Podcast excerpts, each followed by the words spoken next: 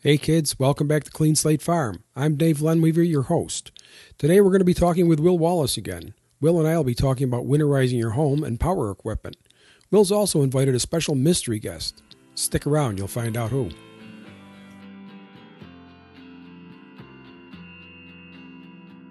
All right. Hey everybody, welcome back to Clean Slate Farm. This is episode this will be episode number 4, show number 4, and we have with us today Will Wallace. Uh, Will, how you doing today?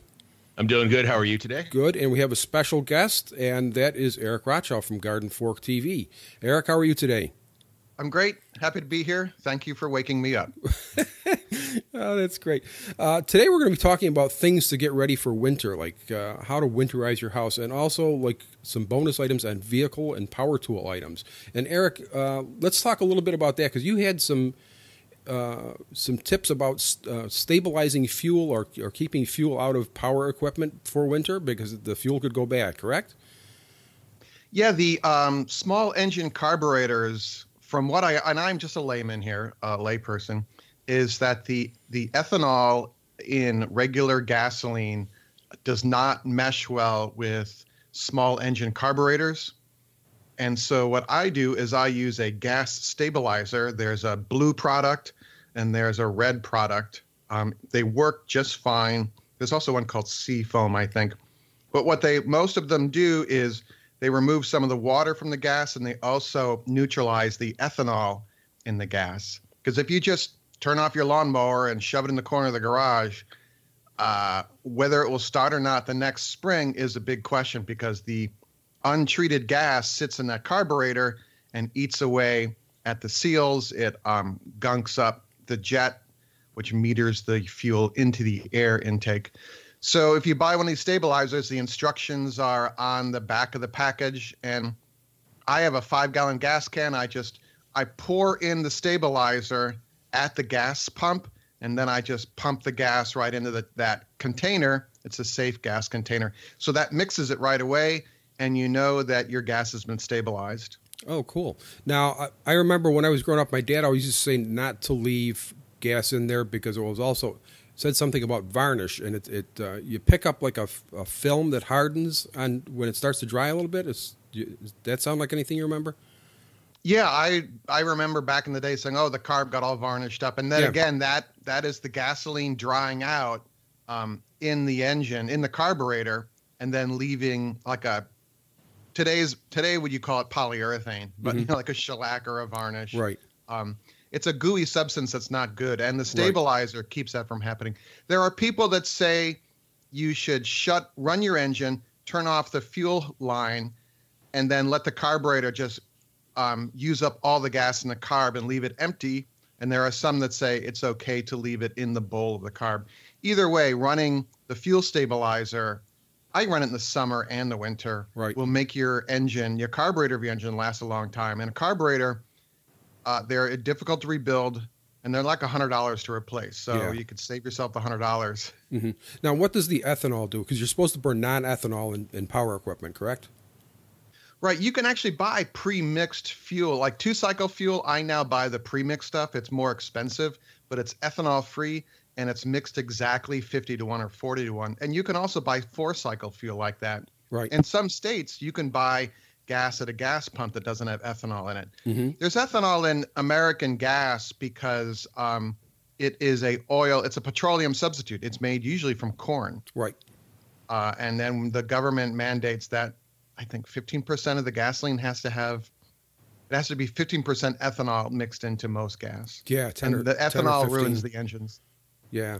Now, an interesting side note on that: because so much ethanol is being used uh, or corn is being used to make ethanol for fuel, that has raised the price of corn because corn farmers can get more for the corn by selling it for fuel rather than for feed. And in the yeah, restaurant, it's a whole. It's it's very controversial. Yeah, in the restaurant business, that raised the price of beef because farmers had to pay more for corn to compete with that price. So that kind of like drove us nuts for a while in the restaurant business. Lawnmowers and the price of beef are related. Yes, they are yeah, if you're mowing your cow. So. uh, that's a good tip. Now, diesel the same way, correct? I don't know. I don't have any diesel equipment. Okay. Actually, I can speak on diesel. Diesel, actually, what you want to do is burn off what's called summer diesel. And then as you get closer to the fall, the gas stations switch over to a winter blend that has uh, a chemical in it that makes it so it doesn't uh, coagulate in your line or basically get clumpy. And that's what causes diesel engines to kind of clog up a little bit. So if you switch to uh, winter blend diesel, so like give you example on our tractor, we're burning through all of our fuel right now, and in November I'll refill our tanks with the winter blend, and we'll use that for snow blowing and so on. By the time we get to summer, most of it's already burnt up. We go back to the summer blend and we're good to go. So there isn't really a stabilizer for it. It's more about temperature for diesel fuel. Okay. Wow. I, I wasn't aware of that. I should be aware of that. I live in farm country up here, so Yeah. I would figure with the John Deere, you'd be switching out your fuel by this time. I mean, considering right now in Minnesota here, it's snowing. So Yeah, I've got about a half It's a coming. tank left, and and uh, it's a five five or six gallon tank on that, and a, a half a tank will last me. God, I, it's crazy long time. to go back to the uh, snowblower and lawnmower tips, Eric, one thing I've heard is after you uh, basically burn off the gas in the carburetor, to back the spark plug out, and I don't know if you've ever seen this product called fogging oil, but spray a little of that in there to line the cylinder so that then if there is any moisture, you don't get any rust on your cylinder. I don't know if you've ever heard that trick or not, but then when you fire it up in the spring, all that oil burns off and you're back in business again, but it protects it over the winter season. Yeah, I've seen. I that have on heard shelves. that. Yeah. Yeah, I've seen that on shelves somewhere. It's fogging oil. Yeah, cool. If you have a pressure washer, they sell a product that you uh, spray through the pump to absorb water. Because if your pressure washer has water in it and it freezes, it will break the pressure washer. Yeah, bad. You don't want that happening. Yeah, those are too expensive. Yeah. So Well, there you go. So I have to go. I got to go do some plumbing, but I just wanted to jump in on your podcast and uh, say welcome the welcome to the podcast world, Dave. thank you very much, Eric. I appreciate that. It's uh, it certainly is a new and interesting thing with everything I've got going on in my life. Like I need to do a podcast, right? So Hey, hey, I know. Let's do a podcast. yeah, that sounds fun. Oh man, it's crazy. But thanks for joining us, Eric. Uh, you're heading off to a plumbing job, so what fun! uh, yeah. All right, Cool. I'll see you later. Thanks, Eric. Will you there? I am still here. Okay, cool. Well, that was very nice. Good to have Eric on the show. So, uh, let's talk about the top seven house items. We we were talking at one point, and like we started out with smoke detectors at one point and carbon monoxide uh, detectors. It's interesting that we started with that because isn't daylight savings time the time that they recommend to change the batteries? Yep, actually, uh, once you get to the October November time period, they they tell you twice a year to check them. Um, with the new five year batteries that you put in smoke detectors, if you're putting one of those in, I suggest testing and vacuuming out your smoke detectors instead Mhm. of changing the battery out. But if you're still using the old fashioned alkaline batteries, um, you definitely want to do that coming up here in the fall. So I guess today we're going to be covering the 14 items for winter. Seven of them are outdoor items, and seven of them are indoor items that Right. you can do to your home to kind of get you ready for winter. Right. You might have a different list than I do, but well, let's go for it. So now smoke detectors also. I don't know if people have ever taken it off. There's a little uh, the cover off, but there's a little. Um, it looks like a little button, and inside there is the sensor that picks up smoke. So one thing you want to do when you're cleaning out your smoke detector is also if you have compressed air or just blow on that to blow off any excess dust that might be accumulating on that. I don't know if you've ever seen those at all, Will. Actually, uh, what I uh, usually recommend for people, just because you're up on a ladder and everything else and trying to get an air hose up there, your vacuum up there, just go to the computer department of your local Right, that's what I was- electronics store and get a little can of that compressed air with Right. a little plastic tube on it. Yep, and that's that works what, great. That's what I was thinking. Yeah, because yeah, dragging a hose up the top of a ladder is not a good idea. Uh, gutters. I know. I was just the outside the other day. You should clean out your gutters also because uh, gutters will fill up with leaves, and if you don't clean them out, ice backs up in there, and that's not a good thing. So get your gutters cleaned out and be careful on top of a ladder. Uh, Will, do you have gutters up on the house in in the woods? We actually do, but I went one step further when we were doing the remodel, and the home improvement store had a sale on a product called Gutter Guard or Yeah. Leaf Free or whatever you want to call it. We are in the middle of the woods, so we just get inundated with leaves. And one of the biggest problems with the house was the gutters would get full of leaves, Mhm. and then the water wouldn't go down the downspouts. Instead, it would just kind of go right down the side of the foundation because it would spill over the gutters because they weren't working properly. Clean gutters are properly working gutters. So basically, what we did was put this leaf guard on there. It allows the water to go into the gutter, but then it stops the leaves from falling in or animals making nests or any of that kind of stuff. Right. And we have had no problems this year. Yeah, water slides in, leaves slide right off the top. Just Yeah. yeah, and and it's it depending on which ones you get they have a plastic version which is actually relatively inexpensive to install the fancy aluminum ones that match your gutters you know those are more expensive i think the plastic ones work just fine i mean you can't really see them from the road or from down below or anything like that so we just put those in and they worked great right. Yeah, there's one that's like a it's like a screen almost like, uh, and you just it kind of bends. It's plastic. You bend it, stick it in place, and let it go, and it's done. Very Yep, very easy to install. Yeah. that's what that's what we've used and and they were you can get a four foot section i think for like two or three dollars or something like that at most of the home improvement stores Yeah, and then part two of that is make sure you have an extension on the the uh, downspout, so the water just can move far away from the house. that actually brings up a kind of funny story. My buddy had a house and he kept getting water in the basement. He couldn't figure out why it was. Well, the, the pipe was coming down, but it, it just went straight down and had the little curve on it without an extension on it. Mhm. And basically, what was happening was the water was running into the gutters, filling up the gutter, running down the, the spout, and then just pouring onto the ground next to the sliding glass door. And it would basically, in heavy rains, it would flood. I came over with a, a little four foot piece of uh, extension, put it on there, never had a problem again. And he's like, I, I never knew that I had to have that on there to extend that out. I thought I just needed to get the water down to the ground. Yeah, magic. Now, uh, up in uh, in the house, and do you have what kind of heating do you have up there? Uh, we have two types of heating. We wood heat and we uh, have propane in a forced air furnace. Okay, so let's switch gears a little bit to furnaces and wood heat because uh, if you heat with wood, you want to make sure you have a clean chimney. Uh, avoid uh, any fire in the chimney. Chimney fires. Chimney fires are very dangerous, uh, and when they start, it sounds like a jet engine going up through that. So you probably have already taken care of that for the year, right? Well, Uh, uh, yes, uh, actually, being a, a retired firefighter, I've been to this time of year. You get a lot of calls for people who have uh, that. The other one is is that it's it's not even a chimney fire scenario, but you let's say something's blocking your chimney. Let's say a bird made a nest up there, or bees made a nest up there, Mhm. and you start your first fire. That smoke is supposed to draft upward, and instead it starts backing up into people's houses and and and kind of filling the house with smoke. And not only chimney fires are dangerous, but fireplaces that don't draft properly Yeah. are, are dangerous because of carbon monoxide poisoning. So you you want to get it checked either way. It's something simple you can do if you feel comfortable getting on a ladder and and doing it. Otherwise, to have a company come out, it's it's not that expensive to have them, you know, sweep it and uh, and make sure it works well. Do it every year. You know, some people, depending on what you're burning, you can do it every other year, but you definitely want to get it checked out regularly. Okay, neat. Now, uh, for regular furnaces like a propane or or gas fired furnaces uh, and hot air furnaces, you need to change furnace uh, your filters often. Make sure your filters clean.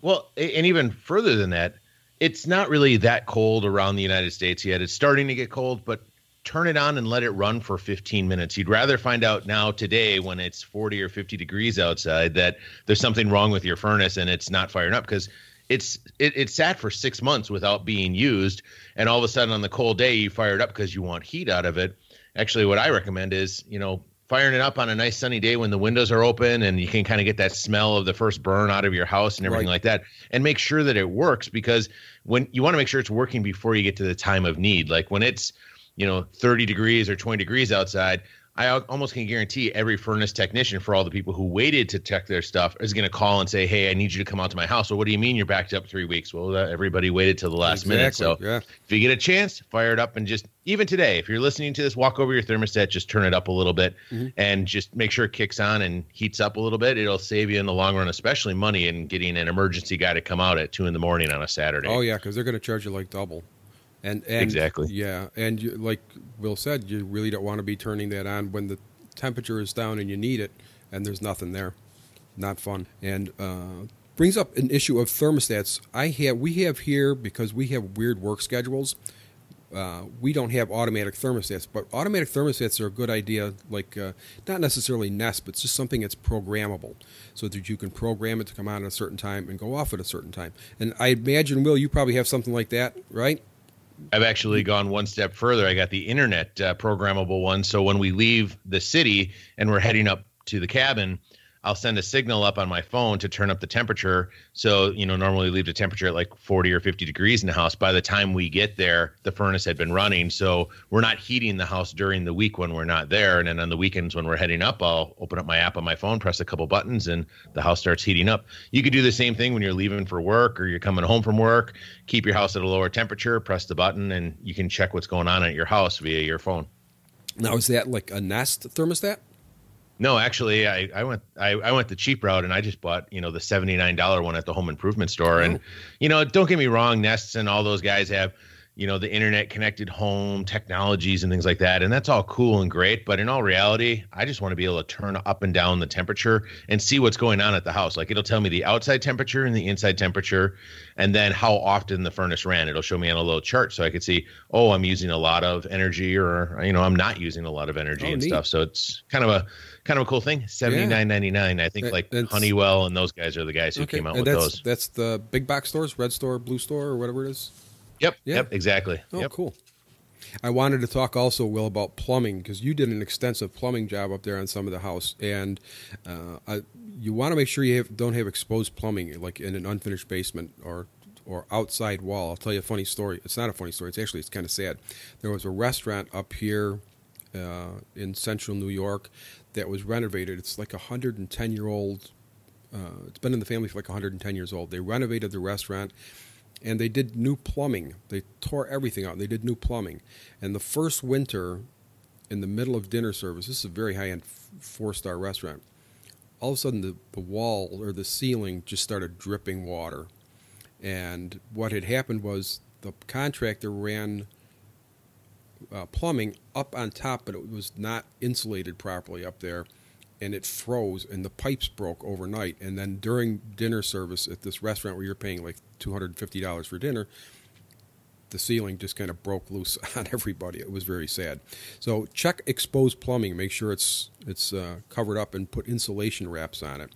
Uh, we put you put insulation wraps on yours right well uh, actually, we we did on the all the outside walls, but mm-hmm. because we put PEX in, PEX actually has the ability to flex more right. than the standard copper pipe. Mm-hmm. So that that saved everything. The other thing is when we reran the piping in the house, I brought everything from the outside walls basically to the core of the house, mm-hmm. so that there's nothing towards the outside exposed walls. It's everything if possible, was an interior wall until the last moment when it either went to a faucet or went to, yep. you know, a drain or something like that. Yeah. Um, have a quick story for you on uh, scary pipe situation. So I had some friends uh, about a year ago that uh, left to go on vacation. Um, it was the middle of winter here in Minnesota. It was cold, and uh, their furnace had quit shortly after they left, and the pipe burst in their basement. Oh, and they had a they had a, a, a solid basement that wasn't a walkout, and then they had you know just a regular double floor. O so what happened was they were gone for 10 days. Oh. well the pipe must have broke probably on day one.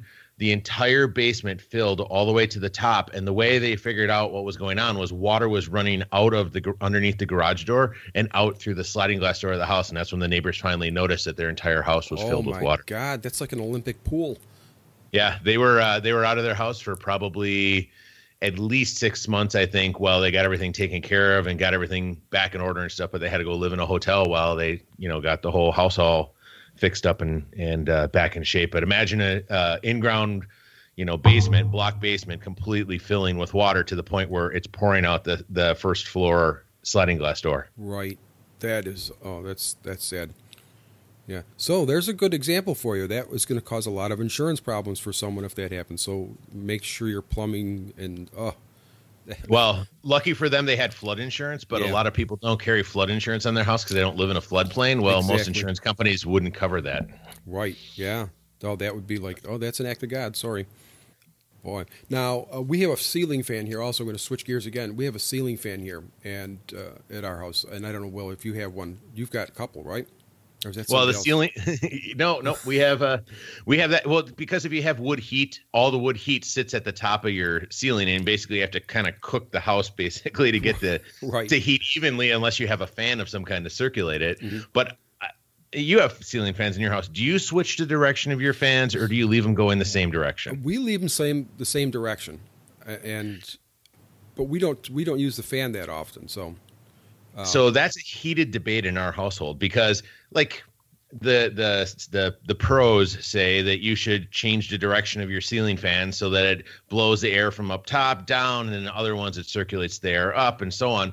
But in the wintertime you're supposed to turn it so it, it pulls the air off the ceiling and pushes it down to the floor. Well my wife complains that when the, the fan is on it's blowing cold air down so it's actually making the house colder, not warmer. So there's this huge debate on do we have the ceiling fans on or not or whatever. I'm just I'm always curious to hear if people even mess with their fans or they just set it and forget it. Yeah, we we never mess with our fan. We we leave it alone. I, and I work on the theory that it's kind of if the air is pushing down, it's going to hit the floor and circulate back up beside the walls and then back up toward the ceiling. So it's going to circulate anyway. Right. Yeah, I we, it helps us a little bit because we have the vault that we put in that yeah. in the when you have the fireplace going it all the heat builds up at the top and then eventually it works its way down. And i know for a lot of people who have big entryways in their houses i don't know in, in suburbia you see a lot of houses with big entryways that those are notorious for getting a lot of good sunlight in them to heat it up but it's all up at the top. So they put a ceiling fan in to kind of push that down and it helps heat the house a little bit better. Yeah and wood heat, if, if anybody has never heated with wood heat, wood heat is like the heat that heats twice because if you're chopping wood, you get you warm yourself up that way. But wood heat's a very thorough heat. It's a nice heat. It's just like it's penetrating, not just like well the and it's relaxing a little bit. Yeah. I mean, looking at the fire and hearing it and everything like that. I mean, nothing better on a fall day than you know a hot cup of coffee and uh, listening to the fire crackle while you're listening to the Clean Slate podcast. Yeah, or a gin and tonic while you're listening to the Garden Fork podcast. Oh, even better. Yeah. Yeah. The, the podcast, not the gin and tonic. uh, Eric's going to kill us. Uh, let's switch a little bit to. We were talking about pipes and and and uh, freezing pipes, but if you have hoses outside, I know we have, and I made this mistake last year, uh, two years ago. Uh, if you have a garden hose that's connected, we have a big. It's on a big reel, and I I disconnected it and left it outside. Never thought to not to blow the, the water out of the hose, and the water froze in the hose and, and ruined a hundred foot hose on me. So make sure you have hoses. Turn off valves on your faucets uh, outside to kill the water flow to the outside. If you have a hose outside, drain it. Otherwise, you're going to have a big broken hose. Uh, well, a lot of people, if you have access to the backside of where your outside water spigots are, mm-hmm. a lot of people will put a shut off actually inside the house. So what we do is we'll open up the valve on the outside of the house so the water's running. Right. Then I'll go inside the house and turn off the valve on the inside and basically the water all drains out of the pipe. And if they were installed properly, they should be slightly pitched outward, which would basically allow all that water, water to, drain to drain, out. out. Right. Yep. Yeah. And older homes may not have that. So the the valve to shut that off may be farther away from the exit from the house. So Correct. Yep. Mm-hmm. Good. Now you uh, uh, have a hose problem up in. Well, you don't have hoses up north, do you? Sure, we do. You do. And uh, we I actually do the same thing we do on the fire department with them. So. Um, I didn't mean once you're done. I didn't say you don't have hoses up. I'm sure you have hoses, but you don't like water a garden up there because your garden's quite a way away from the house, right? Well, I, I still have a uh, I have two spigots on the house, just uh, one on the front and one on the back mm-hmm. because mm-hmm. I like to run. Uh, I'll tell you, in the summer, nothing's better than running the pressure washer and cleaning stuff up. You know, you come back with the four wheelers or the ATVs or whatever, and mm-hmm. hook hook up the pressure washer and wash everything off. So we have the the spigots on the outside, okay. and that's that's actually where I learned about the downward slope because uh, when we had somebody come out to help do some of the exterior work that we had to for code, um, they had told me, yeah, by the way, when we install these here, we're going to pitch them this way because then when you shut off the water, you open the spigot on the outside and it all drains out, and that causes the pipe not to freeze. Because what'll happen is water will freeze on that spigot, and then it'll work its way back into the pipe into your house, and then at some point in time, if it gets to a joint, it could break that joint, and then it'll start leaking. Yeah. Yep. You don't want that happening. That's bad news. Anyway. Yep. Well, Will, this has been an interesting show. We I think we brought some tips. Do you have any other ideas on getting ready for winter? I say just you know what a lot of people do is just get go online and if you look for like a punch list or a list of things to do there's a lot of great resources online. I know eric at garden fork has a lot of stuff um, on his website. I know that there's a bunch of stuff on youtube like on your channel and eric's channel. But if you go online if you're a first time homeowner it's not that challenging of a thing to do. It's actually really simple. Anybody can do it. Just get a little list put together of the things you do and and when it gets to the time where fall's coming around dig that list out and and just go through it. We have a punch list for winter and we have a punch list for spring, you know, how to turn everything off and then how to turn everything back on. And it catches 90% of the stuff and you'll be ready to go. But if you don't do anything, that's when you're going to run into problems. Yes. Yes, you're absolutely right. And I would say out of everything we've talked about today, the one, the two items you want to talk about or we want to think about very, very carefully is is your smoke detectors. Make sure your smoke detector, because you're using your heating system, and if you have wood heat, you're using that. Make sure your smoke detectors are working. And certainly very very big on my list is chimney fires. I'm definitely afraid of fire, uh, and, and, and Will, as a former fireman, you, are probably going to agree with this. I'm sure. Get the chimney clean. Don't mess with it. It's like a hundred bucks, 125 bucks. Get it clean because the last thing you want is your house to burn down, and uh, then nothing else we talked about makes any sense because it's all burned up. So, and yeah. also if you uh, support your local fire departments. We live in a very rural area here. Uh, uh, and we, although I'm not a fireman, well, but we support our fire department, our local uh, volunteer fire department, by working some of the events that they have. So if you live in an area like we do, it you know call up the fire department and say, hey, what can we do to help you out? And like we have pancake breakfast. You know, I flip pancakes and serve up hash for pancake breakfast, and Joanne does the same thing, and it just supports supports supports your neighbors, which is a good thing to do, and supports the fire department, which is a good thing to do. Well, the events are fun and easy too. I mean, yeah. like you know, the kids like to go climb on the fire trucks and and check out the stuff, and mm-hmm. you know, when they have a pancake breakfast or something like that, yeah, you know, you you spend five dollars and you get an all you can eat breakfast. You know, you, you can't go out to a regular restaurant and do that, and at the same time, you're supporting the community at the same time. So exactly. it's like a win win win. Everybody wins in that situation. Exactly. Yeah, and you make some good friends. We've met some very nice people and some good friends, and it helps you get involved with the community community a little bit. So.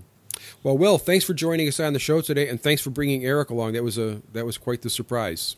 Um, no, thank you for having me. As always, it's been fun. Well, you're a fun guy to talk to, and uh, we should get together and talk a little bit more because there's a lot of things that you've done up at the house recently.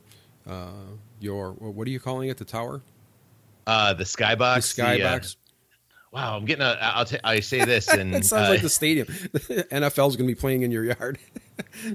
It, it's a it's a, a 36 square foot cabin that we put up on a 12 foot platform. It's got a, a two foot deck on the front of it, and it's out in the middle of the forest. So it's kind of like one of those. It looks almost like a, a fire lookout tower. Yep. But we, we were up there the other day and looking out the windows and like watching because when you get up that high and you're enclosed, nature comes right back to where it is, and we're watching. You know, the turkeys out in the field, and the kids are having a blast. We yep. got a little heater in there, and stuff like that. So yeah, nature doesn't look up all the time.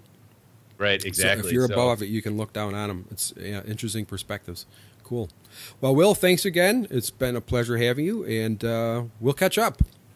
Perfect. Thank you, Dave. Great. Thanks, Will. This podcast has been a production of Clean Slate Farm. Copyright 2017, all rights reserved. Hey, you can visit us at our YouTube channel where we do gardening, cooking, beekeeping, DIY, and a bunch of other stuff. You can also find us on Facebook, Instagram, and Twitter. The podcast can be found on iTunes and Google Play Music.